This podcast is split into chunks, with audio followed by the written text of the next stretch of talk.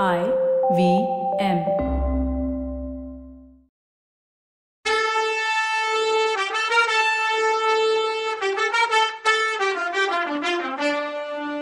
வணக்கங்க. நான் கவிதா பேசுறேன். வெல்கம் டு கதை பாட்காஸ்டின் பொன்னியின் செல்வன். இது எழுபத்தி அஞ்சாவது எபிசோட். தான் வயிற்றுல பிறக்க போற மகனை பத்தி ஆஹா ஓஹோன்னு கனவு கண்டுட்டு இருக்கா வானதி. இதை பார்க்கும்போது எனக்கு ரெண்டு விஷயங்கள் ஞாபகம் வருது. ஒன்று குந்தியோட விஷயம்.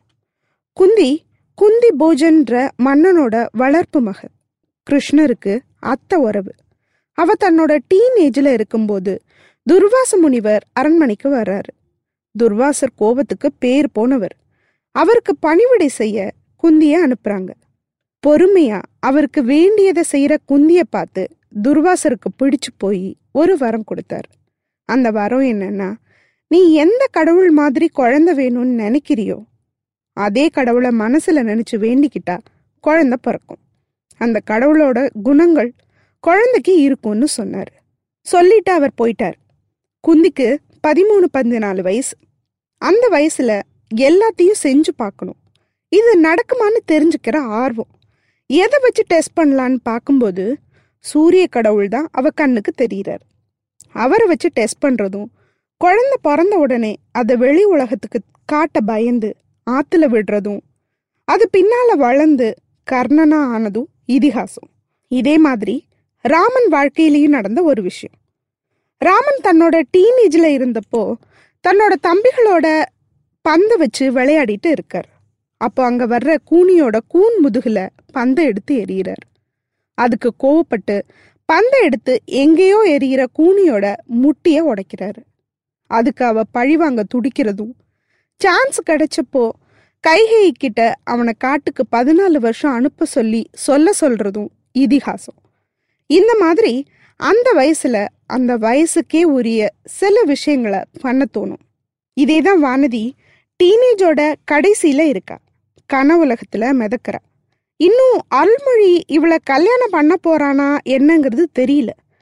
அவன் வேற பூங்குழலி பூங்குழலின்னு ஜுரத்தில் கூட புலம்பிட்டு இருக்கான். என்ன நடக்க போகுதோ தெரியல.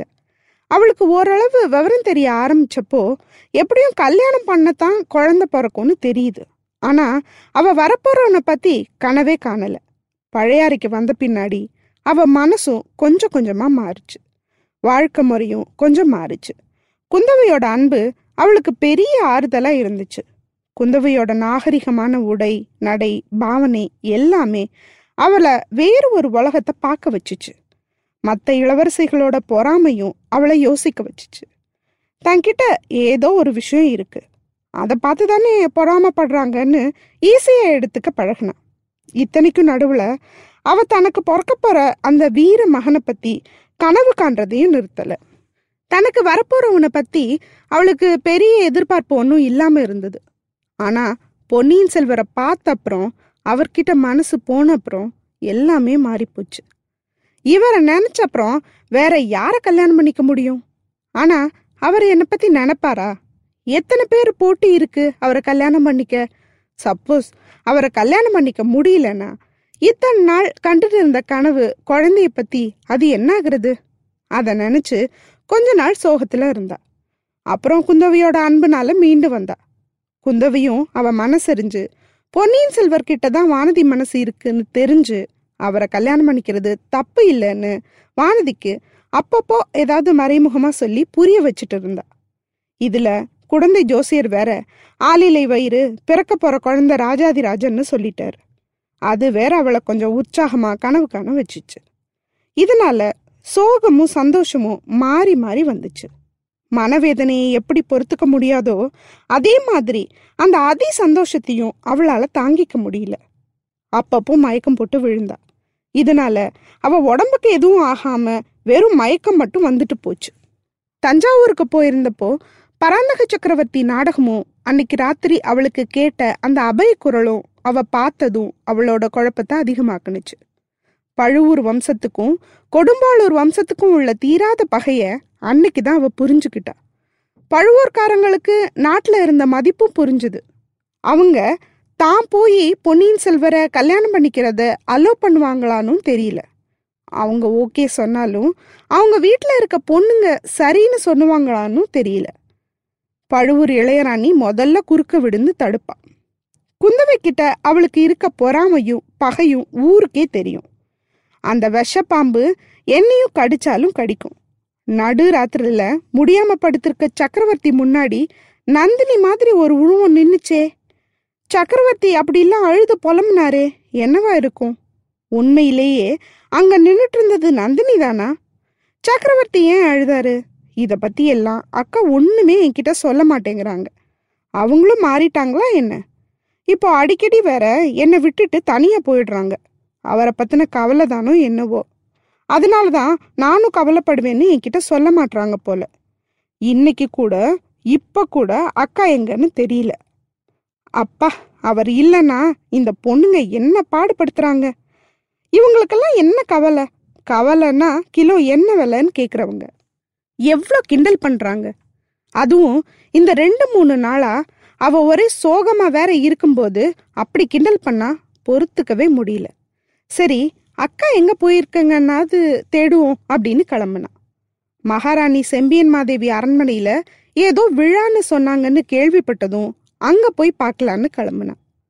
வானதி போறதுக்குள்ள அங்க விழா முடிஞ்சு ஒரு நண்டு சிண்டை கூட காணோம். மகாராணியும் மதுராந்தகரும் ஏதோ தனியா பேசிட்டு இருக்காங்கன்னு தெரிஞ்சதும் இவளுக்கு ஏதாவது பிரச்சனையோ அப்படின்னு பயமா இருந்துச்சு. அங்கிருந்து கிளம்பினப்போ பெரிய மக்கள் கூட்டம் போட்ட சத்தம் இவளுக்கு கேட்டுச்சு. என்ன விஷயம்னு இவளுக்கு தெரியல. அக்காவை உடனே பார்க்கணும் போல இருந்துச்சு. தோழி பொண்ணுங்களை விசாரிச்சா. கொஞ்சம் முன்னால ஆழ்வார்க்கடியான் கிட்ட ஏதோ தனியா பேசிட்டு இருந்தாங்க. அப்புறம் ஓடைக்கு போனாங்கன்னு சொன்னாங்க. இளவரசி தனியா இருக்கணும்னு போனா யாரும் வந்து டிஸ்டர்ப் பண்றதில்ல. சரி இப்போ ஓடப்பக்கம் போய் அக்காவை தேடுறதா வேணாமான்னு ஒரே குழப்பம். அப்போ வாரினின்னு ஒருத்தி ஓடி வந்து இளவரசர் பொன்னியின் செல்வர் கடல்ல மூழ்கிட்டாராம்னு சொல்லிட்டு அழுதா. இத கேட்ட மத்த பொண்ணுங்கள்லாம் ஓன்னு அழுதுங்க. வானதிக்கு எதுவுமே தோணல. தேமேன்னு நின்றுட்டு இருந்தா. சும்மா நின்னவள மத்த பொண்ணுங்க உத்து பார்த்தாங்க அப்புறம் அவ அழுகாதத பார்த்துட்டு அடி பாவி உன் துரதிர்ஷ்டம் தான் பொன்னியின் செல்வரை பிடிச்சா ஆட்டுது. ஒன்னாலதான் அவர் கடல்ல மூழ்கினாரு அப்படின்னு சொல்ற மாதிரி அவளுக்கு பட்டுச்சு. அவங்க பார்த்த விதம் அப்படி இருந்துச்சு. அவளால அதை பொறுத்துக்கவே முடியல. நேரா அரண்மனை தோட்டத்து ஓடைய பார்த்து ஓடுனா. ஓடும்போது பொன்னியின் செல்வர் கடல்ல மூழ்கிட்டார்னு அவளுக்கு புரிஞ்சுது. இதெல்லாம் விட ரெண்டு மூணு நாளா அவளுக்கு தண்ணிய பார்க்கும்போதெல்லாம் அதுல இளவரசர் முகம் தெரிஞ்சுது.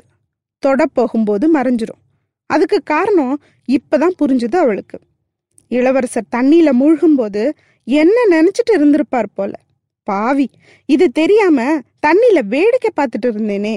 சரி இனிமே என்ன செய்ய முடியும்? என்ன செய்ய முடியுமா? இந்த ஓடை அரசியல் ஆற்றுல கலக்கும். அந்த ஆறு கடல்ல தானே கலக்கும்? கடலோட அடியில இளவரசர் எனக்காக காத்துட்டு இருக்காரு. சேச்சா இளவரசர் அங்க இருக்கும்போது என்னை தேடும்போது இங்க எனக்கு என்ன வேலை? யாருக்காக இங்க இருக்கணும்னா? இதெல்லாம் யோசிச்ச உடனே அவளுக்கு மனசு பாரம் குறைஞ்சு நிம்மதி ஆயிடுச்சு ஓடக்கரைக்கு போனான். கல்லு படியில இறங்கினான். சுத்தி முத்தி பார்த்தா தூரத்துல படகு ஒன்று வர்றது தெரிஞ்சது. அதுல இருக்கிறது அக்கா தான். கூட இருக்கவங்க யாரு? அவர் தானே நம்ம ஜோசியர் வீட்டில் பார்த்தோம். இலங்கைக்கு ஓலை கொண்டு போனவரும் இவர்தானே. அவர் ஏன் தனியா அக்காவை கூட்டிட்டு போயிருக்கார்? எனக்கு தெரிஞ்சா கஷ்டப்படுவேன்னு என்னை விட்டுட்டு போயிருக்காங்களோ? அவர் வந்துட்டா என் இஷ்டப்படி நடக்க முடியாது. ஏதா சமாதானம் பண்ணுவாங்க. இளவரசர் கிட்ட போகணும்னா விடவும் மாட்டாங்க. அவங்க கிட்ட சொல்லாம அதுவும் கடைசியா சொல்லாம போறது நியாயம் இல்லதான்.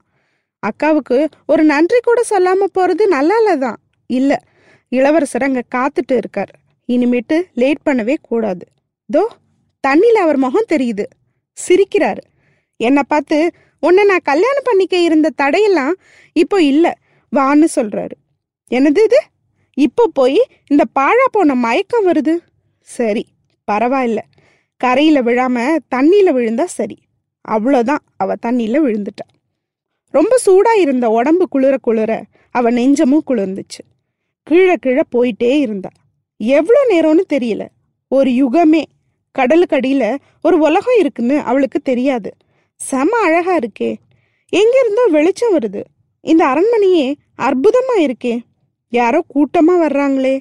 தேவலோகத்து கன்னிகளும் தேவர்களுமோ?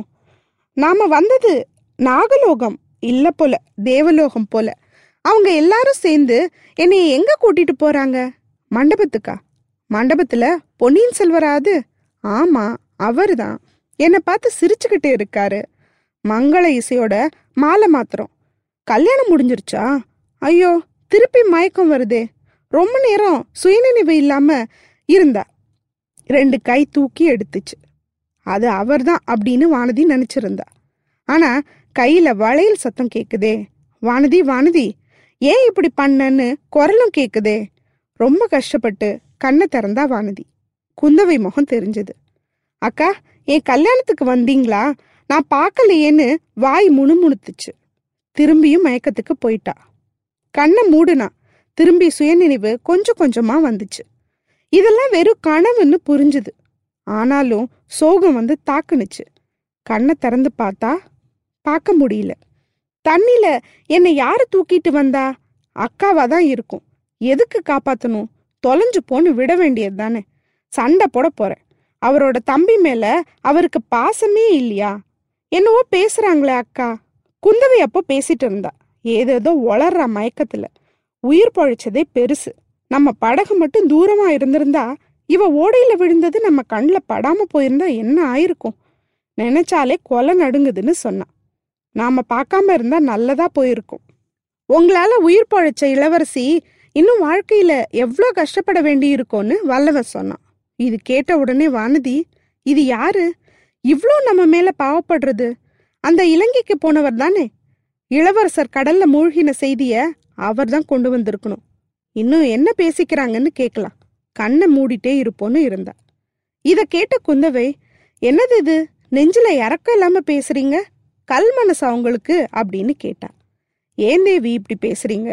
இப்ப நான் என்ன பண்ணேன்னா? வல்லவன் வானதி இறந்தா நல்லதுன்னு சொன்னீங்களே அது பத்தாதா? எவ்வளவு கஷ்டப்பட்டு நான் இவளை பாத்துக்கிறேன் அப்படின்னா. அவங்க அப்படிதானே பேசுனாங்க? இளவரசர் பத்தி கல்யாணம்னு கூட ஏதோ சொன்னாங்களேனா ஆமா தம்பி மேல இவளுக்கு ஆசை அதுதான் மயக்கத்துல கூட முணுமுணுக்கிறான்னு சொன்னா குந்தவை. அந்த ஆசை இந்த பொண்ணுக்கு நல்லதில்ல. அதனால அவளுக்கு ஏமாற்றம் தான் கிடைக்கும்னா வல்லவன். ஏன் இப்படி சொல்றீங்க? இவளை விட என்ன நல்ல பொண்ணு தம்பிக்கு கிடைச்சிட போறா? இவ கொடும்பாளூர் வம்சம் தெரியும் இல்லைன்னா. நல்லாவே தெரியும். இந்த பொண்ணு எந்த வம்சமா இருந்தா என்ன? இவ ஆசை நிறைவேறவே போறதில்லைன்னு சொன்னா வல்லவன். ஐயோ இவன் ஒருத்தன் நேரம் காலம் தெரியாம இவன் பூங்குழலி பத்தி ஏதாவது சொல்லி அது திருப்பி ஏதாவது பண்ணிக்க போகுது. அடுத்த எபிசோட்ல என்ன நடக்குதுன்னு பார்க்கலாம். அது வரைக்கும் நன்றி வணக்கம்.